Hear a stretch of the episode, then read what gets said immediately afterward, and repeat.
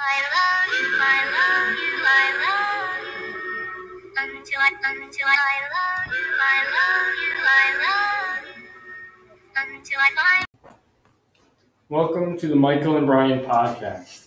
Today we're going to be talking about teens and TikTok, what goes on behind the screens. So I was scrolling through TikTok and I saw this one video and I was looking through the comments and I noticed that there was a huge divide between teens in the comment section. There's this one whole group where all they do is uplift the person who made the video, try to make them feel better or just try to make them feel good in general. And then there's a whole other group which is just set on trying to be funny and get the top comment and not really focusing on what they're doing to affect the person who made the video.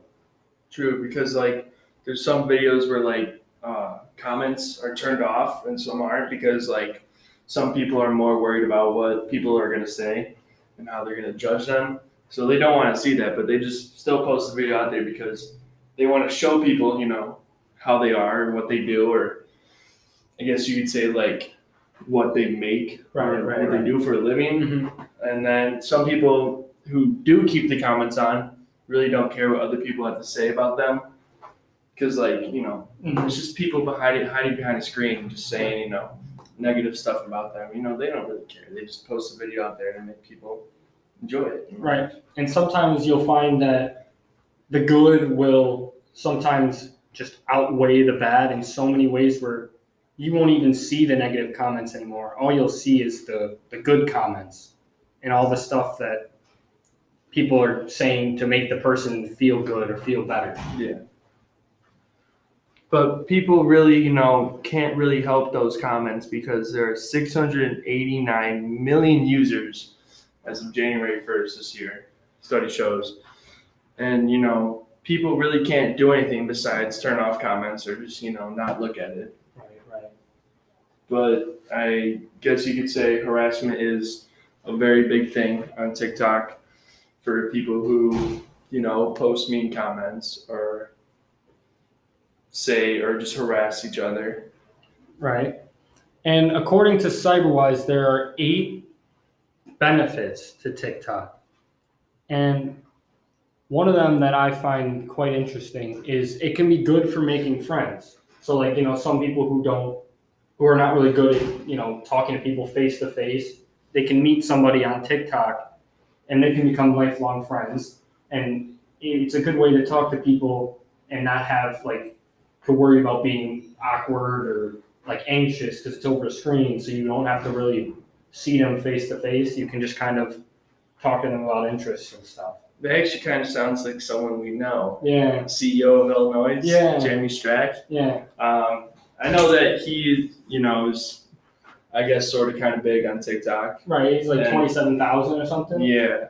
And Yeah. like about that is that like the good stuff about TikTok is like he's made like a whole bunch of friends and like he's met like a whole bunch of new people like around I guess our area and towards Chicago.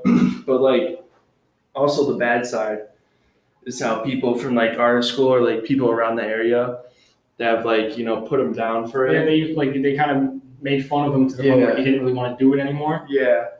So he kind of like lost interest in it, but that was like a good example of like Mhm. how you know you can make friends and meet new people, but also how people can, you know, really be harsh on you about it. Right. And also like another positive about TikTok is it's a it's a way to make money. Like people can build their whole careers off of it. And then there's these two TikTokers who just got a whole show based off their life, like a Keeping Up with the Kardashians style, like You show. know, like the D'Amelio. Yeah, I saw it. Yeah, I've it's, seen it. I've it's, seen it's it. like the same same type thing, but they did it only because they were on TikTok and people like to watch them dance. And it's also like a really creative outlet too Right. to post like really cool ideas and like make really cool videos. Like Right. put yourself out. And yeah, it know? doesn't even have to be like dancing. People have made like wood videos or like paint videos, and it's like crazy. People can just like blow up on the app over just doing stuff they love, which is amazing. like with like my thing, like Mike's World, you know, I kind of started posting myself out there, and I got like you know some clout for it. I guess I could Mhm. say.